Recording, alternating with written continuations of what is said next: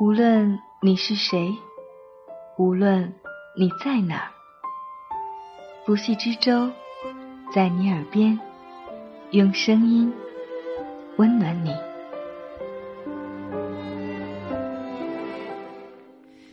那天黄昏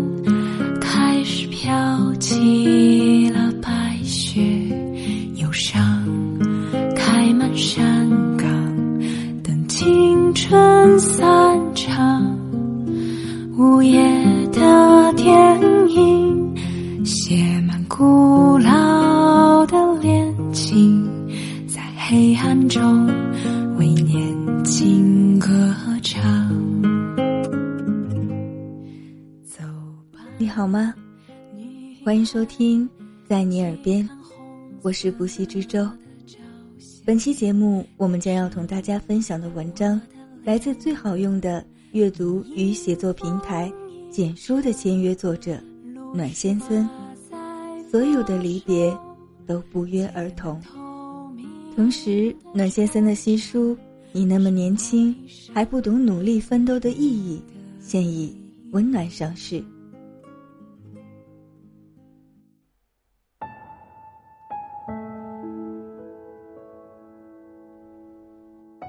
是否有这样一个故事？即使故事的最后写着大大的居中，你还是会在无数个夜晚品味其中的花絮。是否有这样一首歌？即使年代失传，封皮泛黄，也隐隐无法释怀。是否有这样一段时光？平时窝在阴暗的一角。但偶尔想起的时候，想让你狂奔过去，拥抱当时的清风。一定会有的。而那些遗失的、掉落的、收藏的、封存的，都存活在另一片空间里。你偶尔觊觎窥视，瞥得见日光湖色，看得清时间年轮。但，再也看不到伫立在湖边的影子。这个故事，要从一个孤僻女孩说起。很多年过去了，生命中的女孩来了又走，我记不太清这姑娘的名字，但她的样貌，却无比清晰的刻在脑海里。我知道，总有一天。我会记忆模糊，但至少现在，清风吹不走。初三的时候，姑娘从外班插到我们班，不知道是环境问题还是性格原因，姑娘多数的时间都待在自己的座位上，温和安静的，像一滩水。女孩人长得一般，不爱说话。平日里总是一个人来往，所以朋友不是很多。其实我那时挺有女人缘儿，下课的时候和身边的很多女孩打成一团，谁让我人格魅力爆棚呢？但我没有料到，平日里不爱说话的孤僻女孩，能够主动和我交往，人格魅力挡不住啊，挡不住。我开始莫名的对孤僻女孩产生兴趣，我对她不同于常人的那一面感到好奇。我想，这样一个安静的姑娘，总想把自己用一颗完整的后茧束缚起来，不和外界有任何联系。我想基于窥视她那不为人知的秘密，我想明白，是否在那一层厚厚的茧里面。有着那么一面鲜为人知的明亮面，或者说阴暗面。越是这么想，我越开始有意无意的注意起孤僻姑娘。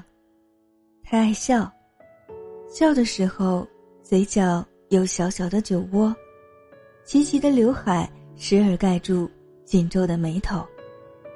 一天下课，大家抱着餐具。流着口水，朝食堂的方向跨步前进。我想一路小跑过去，却被人在身后拽住了衣角。我心想：挡我吃饭者死！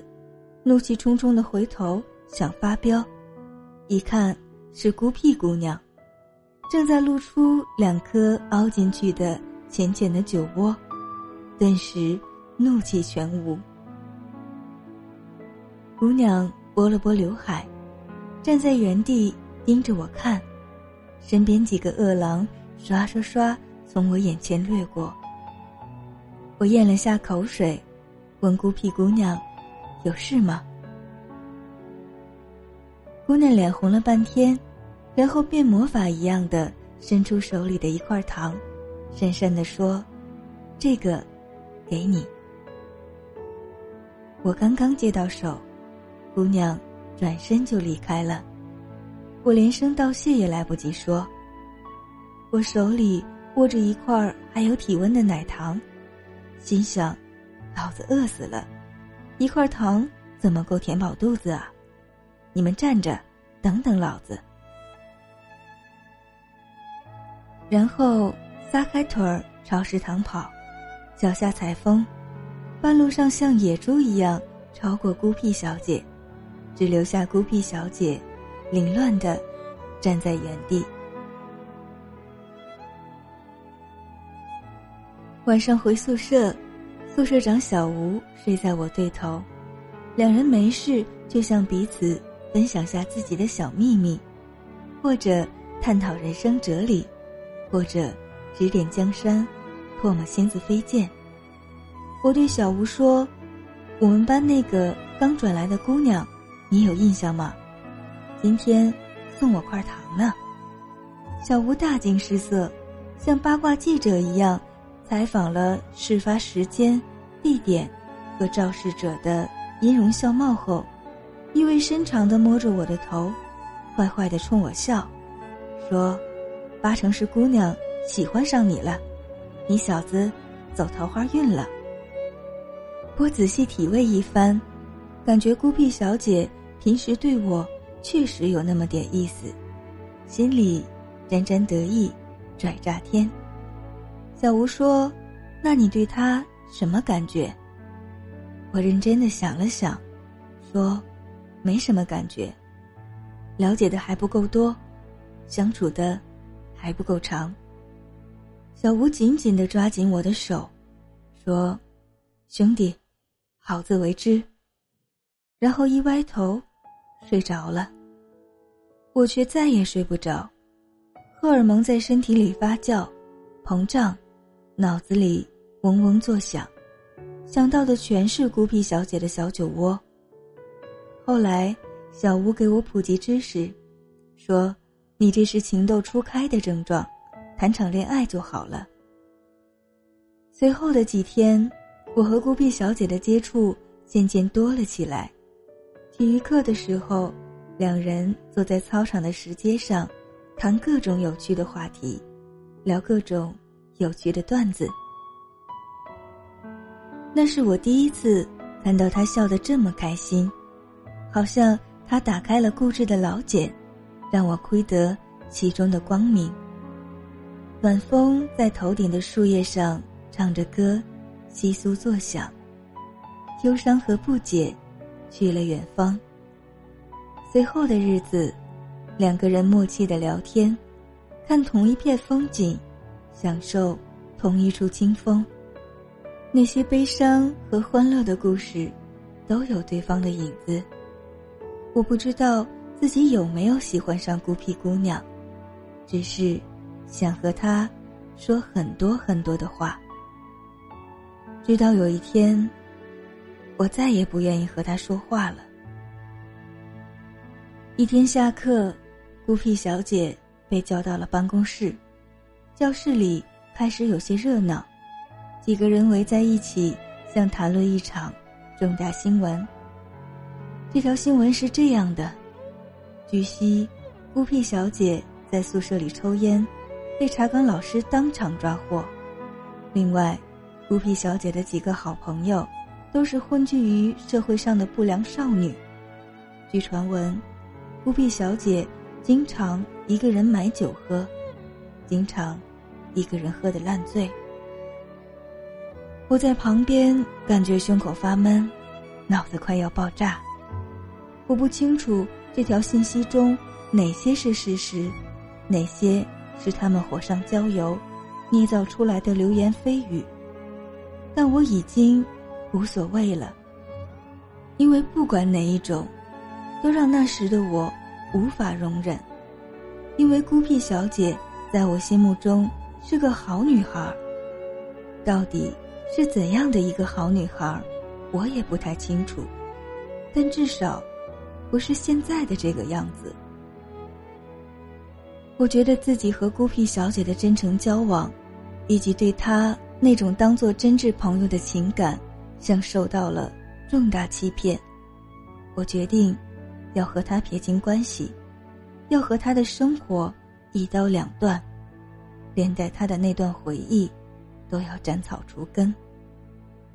最后，孤僻小姐没有受到多大的处分，但比这更糟糕的是班里人对她的冷眼和避而远之。没有人再轻易的接近他，和他说句安慰的话。更多的，几个人躲在一起，把孤僻小姐的烈性当作谈资。在那时的我们眼中，孤僻小姐是典型的坏孩子，好像好与坏之间就简单的一道准则，你越过去，我们就没有了共同的方向，从此彼此是路人。孤僻小姐的事情传遍教室后，她做的更多的是陷入更加绝望的沉默中。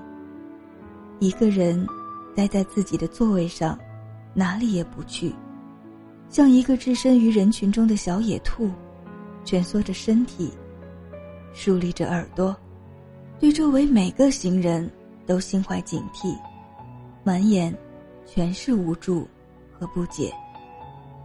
我也断绝了和孤僻小姐的来往。那次事件后，我甚至没有以一个朋友的姿态站在对方面前，像无数烂掉了的青春距离一样，无比坚定的质问孤僻小姐，告诉我，他们说的都不是真的。我再没有和孤僻小姐说上一句话，甚至避而远之。我像一个怂包一样。连摸摸这只野兔头的勇气都没有。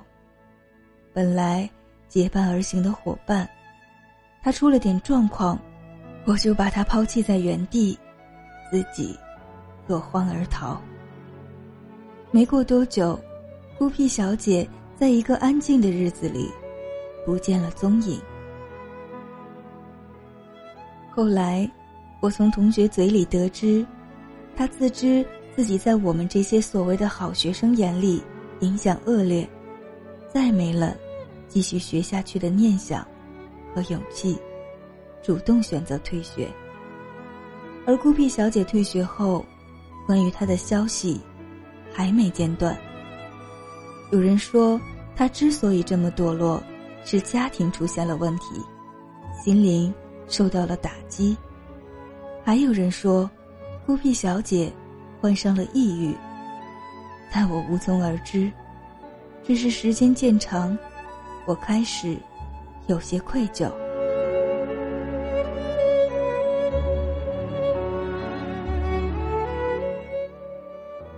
曾经想窥视孤僻小姐内心的后茧，但当我瞥到其中阴暗面的时候，就开始了从对方的生活中一步步抽离。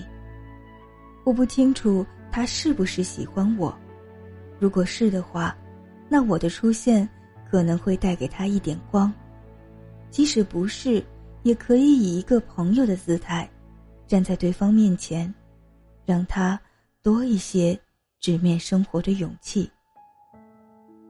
他就像待在一个敞亮房间的阴暗箱子里，周围的人欢天喜地，而他心头有伤。把自己封锁起来，而我，在他快要把箱盖打开、融入光明的时候，突然把灯给灭了。然后陷入的是更加漫长而无助的黑暗。后来，我们都有了最坏的时光，我们都曾失忆，我们都成了坏孩子。而那些坏时光，我们是怎么熬过来的，只有自己最清楚。我没有见孤僻小姐最后一眼，没有来得及和她告别，她就消失在人海中，杳无音讯。而我觉得，故事本该到此结束。就像你追了无数的青春剧，有的结局欢天喜地。终得圆满，有的结局让人惆怅遗憾，跺脚骂娘。但不管哪一样，当最后拉下那个剧终和摁的大字的时候，这一篇就算彻底过去了。你所有的情感都留给过去，所有的情节中未完待续，都和你无关。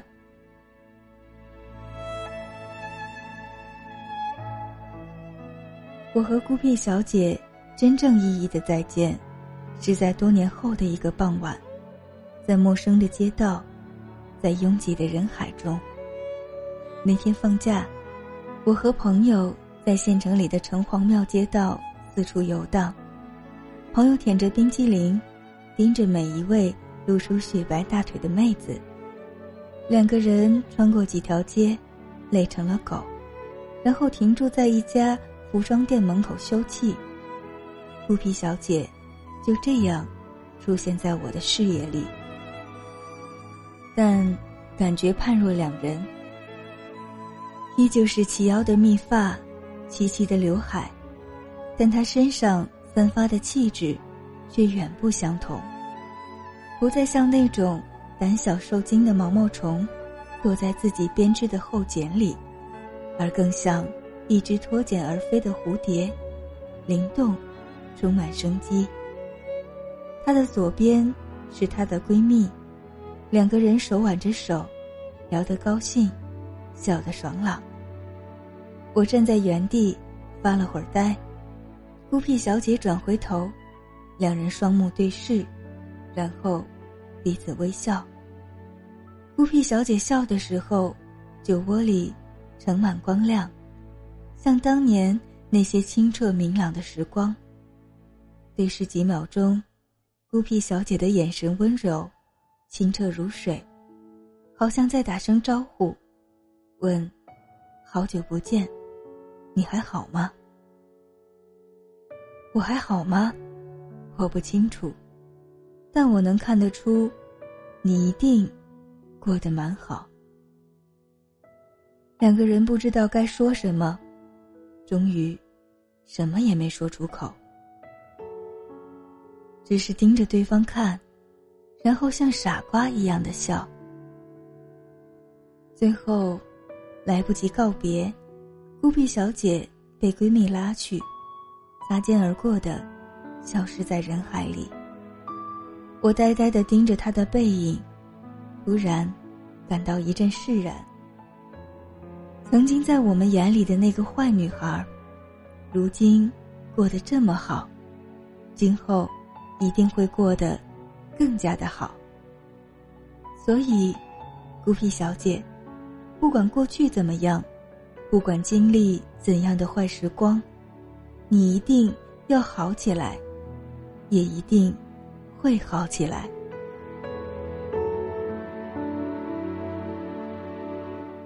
我想起，当初两个人坐在一起，清风打乱发丝，阳光铺在脸颊。你走进我的生活，我分享你的心情。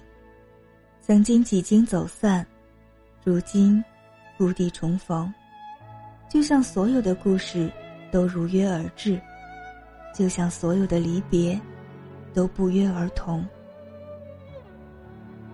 时光不会等人，我在的时候，你没有陪我太久；你来的时候，还能看得到我的背影，但已经太迟了。因为结局早已写好，所以离别匆匆启程。不再见，从此再也没有再见。而我依旧希望，多年后的街角邂逅，你能打败坏心情，你能战胜旧时光，我们都要变得更好，然后笑着谈论那时候。